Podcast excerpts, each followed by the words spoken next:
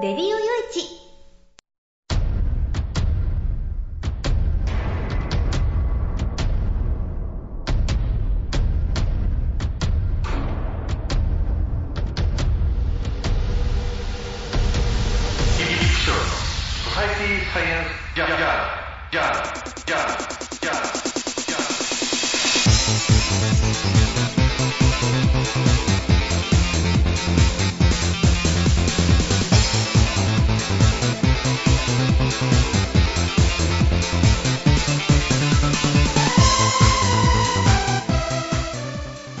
ハローじゃご機嫌いかがですか？ソサイティサイエンスジャーナル第442回ということなんですけれどね。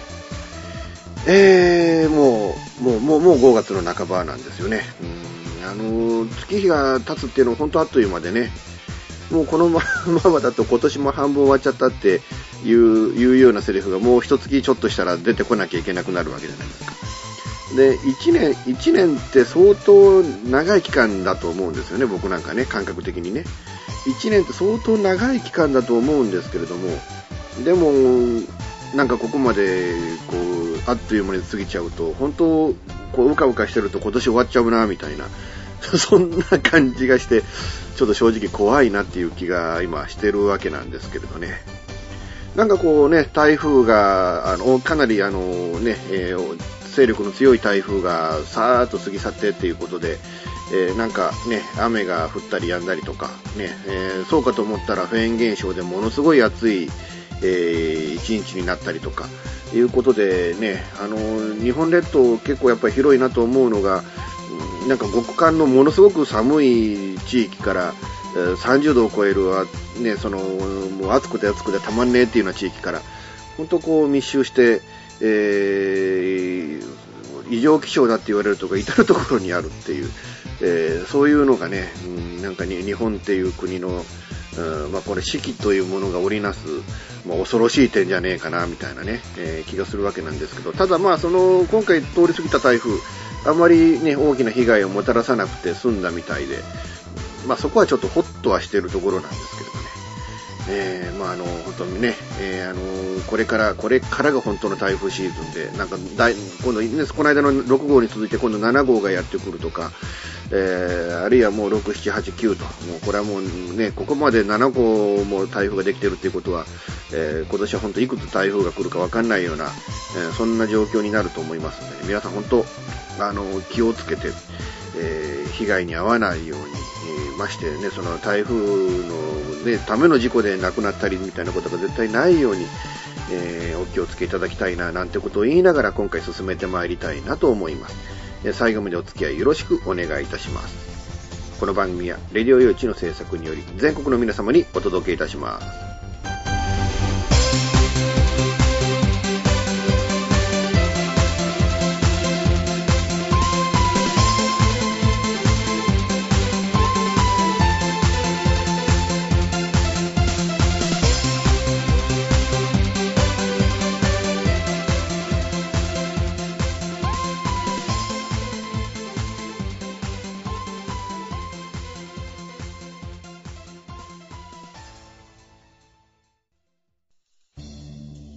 FM 玉川をキーステーションに全国ネットでお送りする FM ミッドナイトハイウェイサタデースペシャルマイフレンド様のハイパーウィークエンドでは身の回りの出来事や1週間のニュースの中から話題を拾って毎週1時間お送りしております。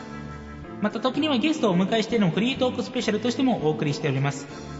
週末の情報バラエティ番組マイフレンド様のハイパーウィークエンドインターネットレディオステーションニューウィンドで毎週土曜日に配信しております。ぜひ皆さん聞いてくださいね。テレビビンゴネットアイランド。会社で役立つ面白応援グッズの紹介をはじめためになる情報ミュージシャンの生出演など映像でお届けする30分の生放送。テレビビンゴネットアイランドは毎週水曜日19時30分から20時。テレビビンゴで放送中です。スタジオジュノンからのお知らせです。あ、あのや。あ、あのさ。チョイスラジオの説明するんだけども。チョイスラジオの説明をするんですけど。毎週月曜日の23時から。毎週月曜日の23時から。スタジオジュノンのサイトでや、スタジオジュノンのサイトでね、配信してっからや、みんな聞いてけろな。配信をしてますから、ぜひ聞いてくださいね。詳しくは、チョイスラジオって検索サイトでググってけらい。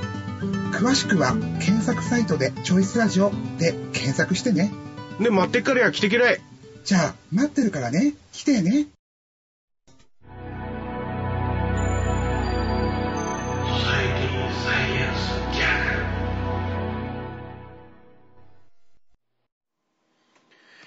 えー、今ね、えー、5月の16日の土曜日の、えー朝9時半頃に、えちょっとこう収録してるわけなんですけれども、うんまあ、昨日のニュース見てると、まあ、この安保法制でね、うんまあ、昨日、おとといもそうですか、ずっとね、なんか安保法制のニュースで、えーまあ、こうね、えー流れてたわけなんですけれども、まあ、ここではそんな詳しい話はこうせずに、まあ、ちょっとそれにまつわって、まあ、まあ、安倍さんの記者会見の内容であるとか、そういったことを、まあ、お話、いろいろとこの、まあ、派生する話を話していこうかなと思うんですけれどもね。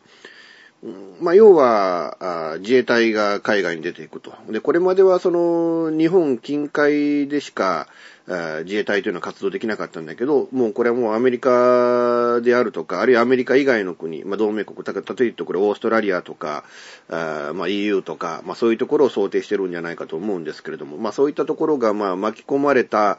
紛争になると、まあ、出て行ってもいいよと。もう地球上どこでもいいから出て行ってもいいよっていう、そういう考え方に基づく、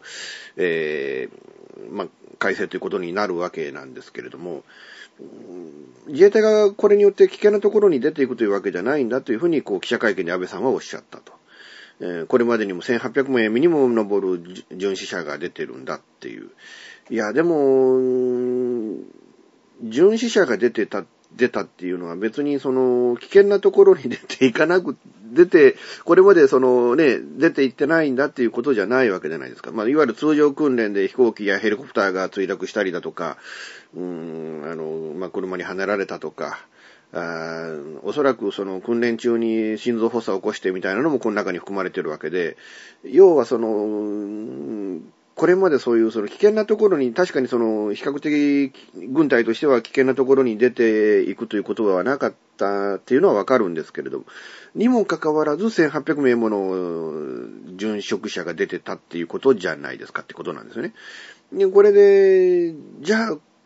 これから、じゃあそういうところで、えー少なくともその紛争に基づいて、えー日本はこう出ていくということになっていくと、要は危険なところに出ていくための法整備であることは間違いないわけですよ。要は、要は、その、集団的自衛権っていうのは、その日本の同盟国が攻撃を受けたっていう、まあ、攻撃を受けた段階でこれ安全なところじゃないですよね。だからそこへ持って行って何らかの支援をする、あるいは一緒になって戦うっていう、それが集団的自衛権というものの考え方で、要は完全に危険なところに出ていく。だから巡視者が1800名出てるから、それは、あの、これまで自衛隊は危険なところに出ていったわけではないんだっていうのは、もうこれ、奇弁以外の何者でもなくて、これ、ほんとはっきり言って、ごまかし、国民をごまかしているに過ぎないんですよね。よくこう、こう、こういうセリフが、この日本国の内閣総理大臣から抜け抜けと出てくるなっていう、なんていうのかな、まあその、まあ安倍さんっていう方がね、ずっとその小泉さんの、うんまあ政治手腕みたいなものを見てて、えーそこでね、えーまあいろいろと、うんまあディベートで小泉さん、小泉さん政権5年間乗り切ったっていうようなとこなんですけれども、まあそれをずっと見てたからってこともあるんでしょうけれども、うーん、本当ディベート、その場限りのディベートが上手い人だなと。で、小泉さんの場合は、なんていうのかな、その国民の、その、あ、この人を支援しなきゃいけねえんだっていうのを喚起する力ってかなり強かった、まあ、カリスマ性みたいなものがあったんですけど、正直安倍さんにそんなもんはないんでね、なんか多くの人は安倍さんに対しては怖さしか感じてないと僕は思うんですけれどね。僕も正直そうで、で、しかも、あの、こうね、出てくる思想っていうのがやっぱり右へ右へ右へじゃないですか。で、小泉さんの思想って必ずしも右へ右へじゃなくて、まあ、ある意味その国民が喜びそうな、あキャッチ考えて、それをドーンと打ち出して、で、国民の感情を揺さぶって自分の支持率を上げていくっていう、そういう感じでしたけど、今の安倍さんって、要はその民主党なりなんなり、他にその支援するべき人が出てこないから、仕方ないからし、あの、支持してるみたいなところがあって、で、それをその、安倍さんって自分の人気だっていうふうにこう、勘違いなされてるんじゃねえかなっていう、まあそんな感じがするわけなんですけどね。で、まあ、要は本当これで自衛隊っていうのがもう海外にその地球上どこでも出ていくと。いうのは間違いないんだと。ただ、うーん、戦闘状態にならないといけないんだって。だからその ISIL ですか？あの、要はその、あの、仮称イスラム国なんていうふうに言われている、ああいうところには出ていくことはないんだということではあるんですけれどね。まあどうなんでしょうかね。うーん、あの、なんか、本当あの、ちょっと気になるなっていう、えー、まあまあ、あの、本当、あの、事後、事後でね、あの、もうこう、あの、なんていうのかな、後々になってその理屈をつけるというか、うん、あの、言い訳をつけていくというか、もうそういうやり方になっているのが、もう本当なんかこう目に見えてるんでね。特にやっぱりその、ね、海外出ていくのはもう、あの、国会への事後承認でも構わないっていうふうに、えー、まあ法律になってるわけですよね。でも事後承認っていうのは、正直僕はありえないんじゃないかと思うんですよね。じゃあ、自己承認で、じゃあもうとりあえず先に行きましたと。で、国会開きましたと。承認してください。で、国会で、いや、承認、こんなもん承認できませんとなったら、自己承認って成立しないじゃないですか。だから、自己承認っていうのは、まあ、ありえないものなんですよね、本当はね。自己、自己、自己承認っていうのは承認できるということの見込みがあっての自己承認なんだけれども、だけどこれまたね、あの、何年か前のような、あその国会の中で、その、与党と野党が、特にそのね、参院でねじれてるとか、いうような状況にもしなった場合、これ明らかにこれね、できないですよね。だからどう、どうなんだろうかなって、これもうね、あの、本当あの、なんていうのか、適当にその場をごまかすためにこう、法案を作ろってるっていう。いや、それ、少なくともその人の命を預かるような法案において、こんな、その、ね、作ろうた、その、縫いはぎ、ね、縫い張ったような、そんな法律作っちゃっていいのかなっていうふうに、えー、ほんとこうね、疑問に思うわけなんですかね。えー、ちょっと今ね、あの、家の前ちょっとあのね、えー、廃品回収車が通ってるんで、えー、その音がちょっと入ってくるんじゃないかと思うんですけれども。まあそんな感じでね、なんかやっぱりあの、日本各地でこれ反対するデモやなんかが起きてるそうですけれども、今の自民党ってそれだけの、あの、議席を持ってるんでね、だから自民党に勝たせすぎちゃったからこういうことになっているっていうことも考えなきゃいけないっていう。えそれとね、その選挙でこの公約を掲げてたんだからみたいなことをおっしゃってるんですけれども、僕正直こんな法案、あの、この間の去年のその総選挙で掲げてた明確にこういう法案になりますよ、こういうことになりますよっていうのを掲げてたっていうような記憶ないんですけれどね。まあ、あの、あの、マニフェストの中に一行二行ちょっとそういうのが記されてたかなっていうぐらいの記憶しかないんですけれども、どうなんでしょうかね。皆さんこの記憶ありますか、えー、本当、こういう内容になるんだっていうことを、先の選挙で、えー、認識されておられましたでしょうかね。正直そういうのも考えると、本当、なんかあの、あの、なんていうのか、ね、それこそ国民への自己承諾じゃねえかよっていう、えー、そんな気が今回の法案見て、まあ、したわけなんですけれども。あとなんか防衛省設置法の改正案が衆院を通過したっていうことなんだそうですけれどね。えー、なんですかね。まあ、大臣の問題、答弁を担当する大臣の問題みたいな、なんかこうよくわからないですけどね、これどどういう、えー、どういうものなんでしょうかね、これね。えー、まあ、あの、よく、よくわからないんですけど、まあ、まあ、ついでにこのね、安保法制を通すと、ついでにやっぱりその自衛隊、え防衛省設置法っていうのがなんかこう、開催されたっていうことなんですけれども、まあ、あのなんかよくわからないことを次から次にこう絡めてされるなと。で、本当はあの、今のね、マスコミが、ちゃんと国民がその国会やる権力やらに対しての監視機関になってくれればいいんだけれども、どうもね、うーん、もう迎合しちゃってるっていうね、えー、権力に迎合したマスコミばかりになっちゃってるっていうのが本当ちょっと、あの、気に入らない点だったりはするわけなんですけれども。あとまあ何年ね、安倍政権が続くのかわからないですけれども、まあこれでね、延長延長なんてことにもなりかねないとも思うし、あとあのね、くれぐれもちょっとあの気をつけて、えー、国民がね、ノーと言う、言うべき時はノーと言わなきゃいけないんだっていう、ちゃんとその一人一人が、もうマスコミに期待できないということは国民一人一人が、あの、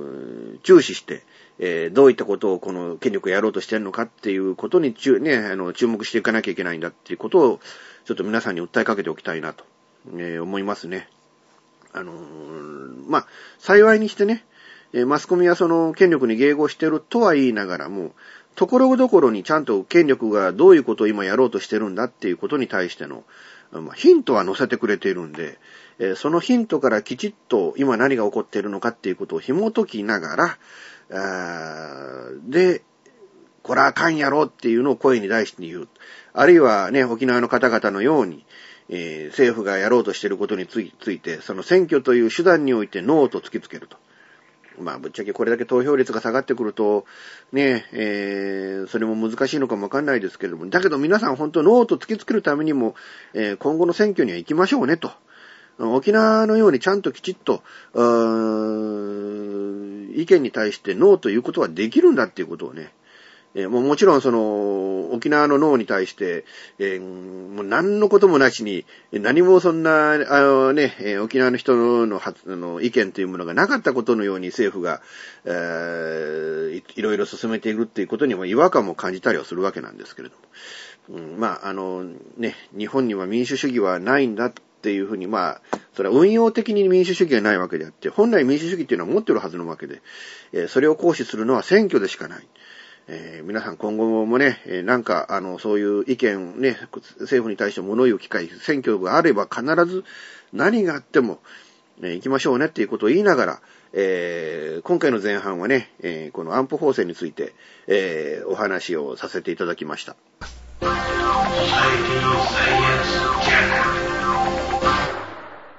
現金でマンションを買うのが夢なんですよ。あ、間延びしちゃったら一番いいなそう、無理だと思って 幸せな家庭を作ること。留学したいんですけど心理学の方を勉強したいなと思っていて、うん、であのマンション建てて一番上に住むっていうのが理想かな。あなたの夢を応援しています。風俗リンクラジオ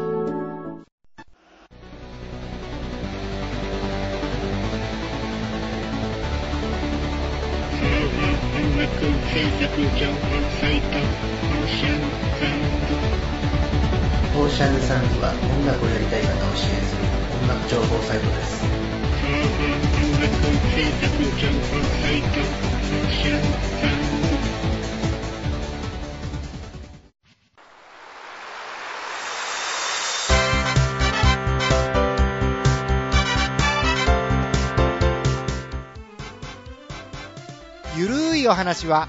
フェアリーテールが気が向いた時に更新する、えー、その時興味があるものゲームの話自転車のお話まあ社会状況のお話そういうものを題材に、えー、ゆるくゆるく語る番組です。ぜひ皆さん聞いてね。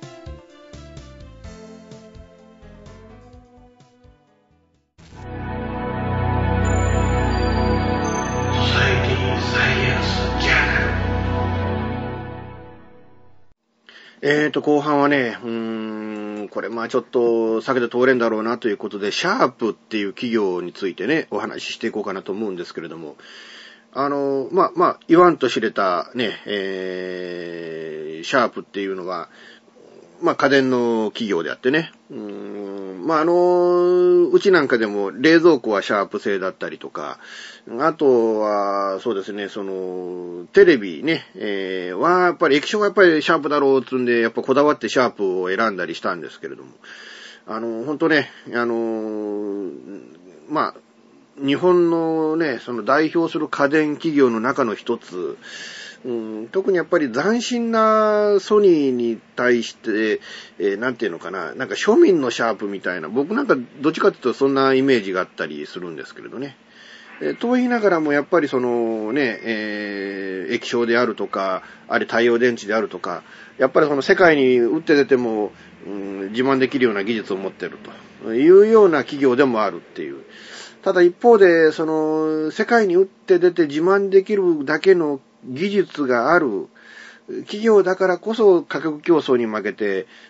で、テレビなんかも、あれだけね、その、神山神山といって神山工場だとか、あるいは堺市の方に、かなり大規模な工場を作ったりして、えー、これからどんどん量産していくんだという矢先に、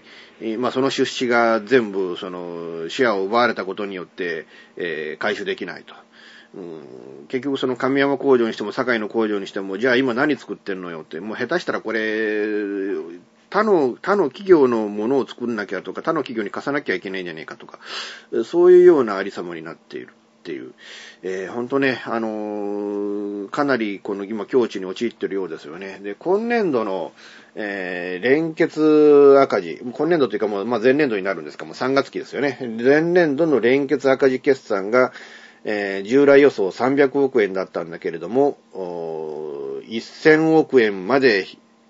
えー、大きくなっちゃったと。で、赤字額がこれ年間1000億って言ったらかなりでかいなっていう、えー、感じなんですけれども、でも実際はさらに下方修正されて、最終的な赤字は前年度だけで1年間2300億円にまで達すると。もうほんとこれ倒産の直前だなっていうね。で、その台湾の企業なんかにとか、あの、これ支援してもらうだとか、あるいは、その企業の製品をこう、受注するとか、なんかそういう話が一時期あったんですけれども、まあ先方は、完全にそのシャープという企業を、まあ、買収して牛耳るつもり。えー、でもこっちとしてはやっぱりそのスポンサーとしてお願いをしただけであって、えー、決してこう、あの、身売りするわけではないと。最終的にはこっちで、えー、再建するんだ。再建して、もう一回復活するんだっていう、そういう認識のズレで、結局この話も飛んだしちゃったみたいで、うん、あの、で、この金融機関への金融支援っていうのもこれ度重なってる話でね、えー、どこからで多分これ銀行ももう、もうええ加減せよっていう話になってくると思うので、えー、いつまでこれが、こういうのが続くかどうかっていうのはわからないと。まあでも主力銀行がみずほ銀行と三菱東京 UFJ ということなので、うん、まあそういう大規模な銀行だから、まあもう、もう一回二回付き合ってやるかみたいな、そういう事業、状況ではあるんでしょうけれども、かなりこれ難しいような気もするわけなんですけれどね。で、まあ、まあ、構造改革を発表したということなんですけれども、まあ、これ今年の秋から社内カンパニー制、だからこれ、まあ、いろいろ事業部ごとに、えー、まあ、社内で、えー、まあ、会計的に分社していくということなんでしょうね。えー、コンシューマーエレクトロニクスと、えー、エネルギーソリューションとビジネスソリューション、えー、電子デバイス、液晶デバイスなどに分割をすると。で、まあ、将来的にはこれでもう、あの、事業ごとに分解、分社化していくことも考えていくということなんですけれども、うーんで、液晶事業も、まあ今まではテレビなんかでこうね、えー、もうそれこそテレビで一時期はものすごいシェアを日本でシャープは持ってたんですけれども、そのテレビ用の液晶ではなくてスマートフォンであるとかタブレットであるとか、いわゆるちっちゃい液晶にシフトをしていくということで、立て直していこうと。ただ、まあこれね、えー、現在そのシャープグループで5万人もなんか従業員がおられるそうなんですけれども、そのうちの1割5000人程度の人員削減を、えー、今後踏み切っていくということで、かなり人を減らしていくんでしょうね。あの、まあ、岡山県茨市というところに僕、まあ、今住んでるわけですけれども、この茨城にはね、まあ、ちょっと社名出しませんけれども、シャープから、えー、かなり支援を受けて、えー、やってた子会社、子会社じゃねえな、いわゆる下請け会社があるわけなんですけれども、うん、そこも1万人を超えるリストラを3年ぐらい前にしました。えー、もう今だからそれでかなりちっちゃい会社にはなっちゃったんですけれどね。ねまあそれで残った会社が今何と、どういう事業してるのかわかんないですけど、まあそういうことになった理由の一つもやっぱりこのシャープというその仕事を振ってくれる先の、企業が、まあ傾いちゃったから。だからまあ、今回このグループ会社のリストラの中に含まれていませんけれども、うん、まあそういうことで、えー、まあ、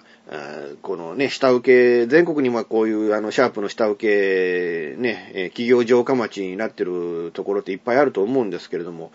そういったところが、うん、まあ、大きな影響をすでに受けている状況にあるっていうことなんでしょうけれどね。えー、で、まあ、この金融支援の内容なんですけど、みずほ銀行と三菱東京 UFJ 銀行が、あこの債務を優先株などの資本に切り替えると。要は、その、債務を株式化して、えー、まあ、実質的な増資にはなるんでしょうけれども、それによって、えー、まあ、その債券が株式になるので、適当なところで売っ払うことができると。まあ、そういうことなんでしょうね。で、今その1200億円が、あまあ、資本金としてあるんですけれども、えー、まあ、当初1億円にこう減らそうとしていたと。1億円に減らすことによって、その中小企業並みの税制上の優遇措置が受けられるということで、えー、累積損失を一掃できるという、えー、かなりの奇策だったんですけれども、えー、まあ、宮沢経済産業大臣が、企業再生としては違和感があるということで、えーまあその一言で結局その1億円に減資というのが5億円になっちゃったっていう。その5億円に減資っていうところがはっきり言って意味をなすのかどうなのかっていうね。うんまあ、ぶっちゃけ正直なところを言って、この政治家が何と言おうがなん、あの、とにかくその企業を再生させなければ、どうしようもないわけで、だから、まあ確かにその1200億円の、えー、資本金を1億円に減らすとなると、まあぶっちゃけね、えー、あの、シャープの株を持っている資本家みたいな人はもうものすごい大きな打撃を受けるわけで、えだって、紙ね、その1200円分の株を持ってるとしたらそれが1円になるわけですから。1億円持ってたとしたらね、1万円になっちゃうっていう、もうこれふざけんなって話にもなるでしょうから、それはまあ、あ違和感があるっていうのは、まあ、やむを得ないんじゃないかなとは思うわけなんですけれどね。でも、この際ね、そら、政治家が何と言おうと、お役人が何と言おうと、役所が何と言おうと、それは僕はやるべきだったんじゃないかなっていうふうに思うんですけれどね。うん、どうなんでしょうかね、その、まあ確かに、確かに、えー、あの、株式市場に与える影響っていうのはこれ並大抵のものではないとは思うんですよね。その、それだけ流通してるお金が紙くずになっちゃうわけで、えー、それはそれで本当に、ええって話にはなるとは思うんですけれども、でもとにかくこのシャープという企業が生き残っていく。で、なおかつこの、いわゆるその、債務っていうものをいかに減らして、で、その債務に対するその金利というものがかからないような体制を作っていくかっていうこと。これは本当、喫緊に考えなきゃいけない、これ大事なことなので、うん、だから、僕はこの1億円っていうのは、正直ありだった策なんじゃないかな、というふうにはまあ、えー、思うわけなんですけれども、それでもまあ、えー、本社だけで、えー、3500人、全社で5000人、えー、っていうね、うん、かなり、えー、本当あの、大規模なリストラが起きて、で、それによって、まあ、失業者も増えるということも考えなきゃいけない。えー、日本全体に与える影響っていうのは、正直これかなりあるでしょう。で、その、シャープグループだけで5000人ですけれども、その下請け会社で、えー、働いてた方、茨城だけで1万何千人の方がリストラされたわけですから、これおそらく全国で、うん、そういったところが何箇所もあれば、本当何万人という失業者が出てくる、えー、そういう計算になるんだと。いうこともちょっと頭に入れておいて、え、それに対してのなんかこうね、えー、優遇措置みたいなものを、え、きちっとちょっと取っていただきたいものだなと思います。本当ね。えー、いうことで、えー、まあ、200に、えー、2223億円の赤字になる見込みだということで、えー、3月末の時点で現在1218億円ある資本金を、えー、今年の6月末までに5億円に減資すると。えー、みずほ銀行、三菱 UFJ、えー、三菱東京 UFJ 銀行、企業再生ファンドのジャパンインター、えー、えー、や、ジャパンインダストリアル、えー、ソリューションズ、えー、これらに対して優先株を、えー、2250億円、えー、発行して調達をする。えー、国内グループ3500人程度の希望退職、えー、大阪市の、えー、本社ビル、えー、これは確か阿倍野区の長池町にあったんじゃないかと思うんですけれども、これを、え、売却する。えー、16年3月期に800億円の営業黒字を目指すと、もうもう来年3月に800億円の営業黒字ってできるんでしょうかね。先ほども言いましたけど、5つのカンパニー制度、えー、にこう分割をすると、再編すると。えー、で、代表取締役を現在の5人からあ2人に減らすという、えー、これが、まあね、え、あるんでしょうけど、まあとにかく、あの、債務超過の状況に、まあ、あるのかないのか、多分今の状況で多分もうすでに債務超過で、え、なってるんじゃないかなと。えー、いうふうには思いますよね。だから本当このまんまの状態だったらもうこれ倒産するしかない。えー、債務超過っていうのはどういうことかっていうと、現在ある資産を全て売却をしても負債が返却、返済できない状況になる。えー、っていうのが、まあ、あいうことだということなんでね。だからもう本当、あの、こういう、あの、一刻も早くその債務をかなりポンと減らすということは、うーん、まあ、あの、避けられないことなんでしょうね。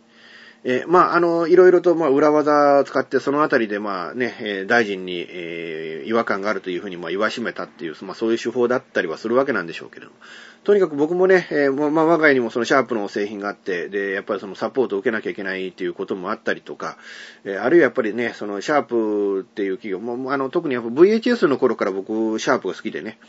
あの VHS でその再生が倍速でさ、あの音声付きで倍速再生できるっていうのがシャープ、あれ、シャープだったんでしょうかね。あれ、34でしたっけ？ちょっと、えー、なんか確かシャープだったような気がするんですけどね。なんかそういうとか、まあまあいろいろな意味でね、えー、うちシャープの製品とにかく多かったんで、うん、本当はあのー、このシャープという企業がなくなるのは本当寂しく思います。えー、本当、あのー、一日も早くというか、あのー、シャープという企業が復活してくれることを、え、願いたいものだなと思います。ソサエティサイエンスジャーナル毎週金曜日更新ミスター y のワイワイフライデー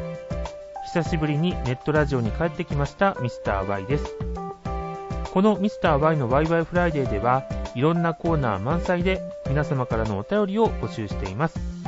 アドレスは www.yy-friday.com まで。ミスター y のワイワイフライデー毎週金曜日更新です。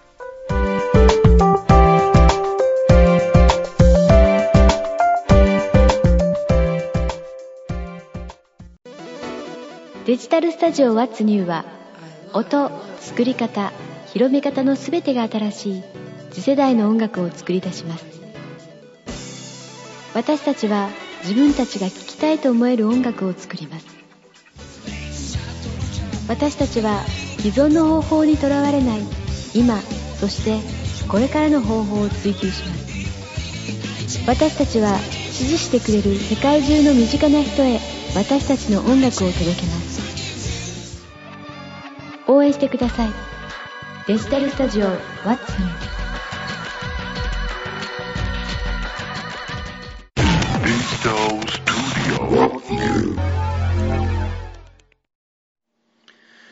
ということでね、えー、5月の17日の放送、えー、ね、えー、もうこれでもうエンディングということなんですけれども、うん、あの、本当月日が経つのがあっという間っていうのはオープニングでも言ったんですけれどね、うん、あのー、もう一昨日が、お袋がね、亡くなって1ヶ月、まあ、しょあの、ね、月命日ってやつですか。うん、1ヶ月が経ってね、なんかそ、そんなに経ったっていう感じが全然しないんですけど、まあ、とにかく、あれやこれやと仕事をやりまくっててね。うん、あの、こんなに あの、まあ、もう僕は NTT のセットアップなんかもやってますけれども、こんなにセットアップ動いてたのかっていうぐらいに、あの、下手すると少ない月なんかよりも比べるとね、倍額ぐらいのギャラが振り込まれてたのを見て、ああ、俺こんなに、こんなに働いてたのかっていうね。うん、まあそう、そういうもんなんでしょうね。うん、だからなんていうか、その動いてないと、働いてないと、もうなんか自分が潰れるような感じがして、えー、だからもうその寂しさを紛らわすために仕事してるみたいな、うん、なんかそんな感じで過ごしてたら、本当なんかこう、まさ、もうそんなにね、えー、お袋が亡くなって1ヶ月も経ったんだっていうのが、なんか自分でも、うん、全然そんな、なんていうのか、感覚がないというか、で、もう2週間したら、四十九日のね、えー、法事ですからね、えー、まあ、それすると、まあ、まあ、開けてっていう感じなんですけれども、まあ、ちょっとそれに向けてね、この、まあ、放送日の当日、ね、えー、まあ、お昼ぐらいからちょっといろいろとお寺に行って、えー、相談事もしてこようかなと。まあ、あのー、2週間ほど経てばね、もうまたお寺でちょっと法事させてもらうんですけれども、まあ、そんな感じで、うん、あのー、まあ、ちょっと、あの、いろいろと考えてることなんかもあるし、これからどうしたらいいのかみたいなことも考えなきゃいけないこといっぱいあってね、やっぱりね。うん、なんせやっぱ僕が、その一番、まあ一番悪いは僕なんですよ。その僕が嫁はんもらってない子供いないっていうね。なんで、まあ自分、自分の代でこの家をしまうっていうことを本気で考えなきゃいけないような状況で、しかもまあ僕の家ってこれもうこれ代々続いててね、僕で7代目になるんですよね。でも正直、その僕が生まれた家じゃないんで、僕大阪で生まれてるんで、だから、なんかこうね、その、今住んでる家が岡山県茨市というところなんだって感覚で、その僕のなんていうのかな、その故郷が茨市だっていうのがないんですよね、僕の中でね。正直な話、この、この年になるまでなんていうのかな、だからもう、この実際は、なんやかんやで50年中の40年、ね、8割が僕はこの茨っていうところで住んでるわけですけれども、未だに僕の故郷は大阪だみたいなのがあってね。まあその大阪へ、大阪で残りの人生過ごそうかっていう意識はさらさら、今、今のところさらさらなかったりはするんですけど、ただ、まあ一応やっぱりね、その全国的に、まあまあそんなにあの、誰もがっていう状況じゃないけれども、でもまあ、全国的に知る人は知ってるみたいな、それこそ僕のことを知ってる人が札幌にもいたりとか沖縄にもいたりとかね、まあ、え、こんなところの人が僕のこと知ってんの？っていうような、そういうね、コンタクトが今までに、えー、まあ、ファンレターいただいたりだとか、あの、ブログで僕の本紹介してもらったりだとか、そういうことがちょこちょこちょこちょこあったりしたんで、うん、だから、なんていうのかな、やっぱそういうので、やっぱりその全国へ向けて発信するような仕事をやっぱりこれからもしていくべきなんだろうなとも思うし、まあ、それが僕のアドバンテージだとも思うんでね。だからそういうのもあって、うん、まあこれ、これ、あの、そういう仕事がやりやすい環境っていうものを、今後構築していかなきゃいけないなっていうこともあって、で、それをすると、どうしてもやっぱりこの、この家であるとか、えー、そのこ、この代々続いてきたものっていうのが僕の足かせになっちゃってるっていうのが今の現実だったりはするわけなんですよね。だからそれを、まあなんとか、あ早いうちに、まあ、断ち切れるものは断ち切って、で、残りの人生をなんとか精一杯頑張っていけるような環境を作っていかなきゃいけないなっていうんでね。うん、まあそういうのでまあいろいろとちょっと考えていこうかななんてことも、まあそれためにもお寺行って相談してこようかなみたいなことも今ちょっと考えてたりはするわけなんですけれども。でも本当ね、うん、時間経つのは早いですよ。まあ実際そのね、えー、今年も3月に、まあ、ま、2月に大阪で取材をして、で、3月東京で取材をして、で、4月また大阪で取材をしてっていうね。東京行ったり大阪行ったりっていうのが、まあ、こう、2、3、4、4月の頭までこうあって、ね、それで本当、あの、なんていうのかな、バタバタバタバタして、で、あと広島でもう一仕事っていう段階で、まあ広島にまだ、まだ行けてないんですけれども、まあそういう段階で、こう、バタッと、うん、あの、ね、やろうと思ってることができなかったっていう、だからやらな、やらなきゃいけないとか、まあいろいろあったりして、で、そっからして、こう、お袋がいなくなって、で、そっから1ヶ月っていう。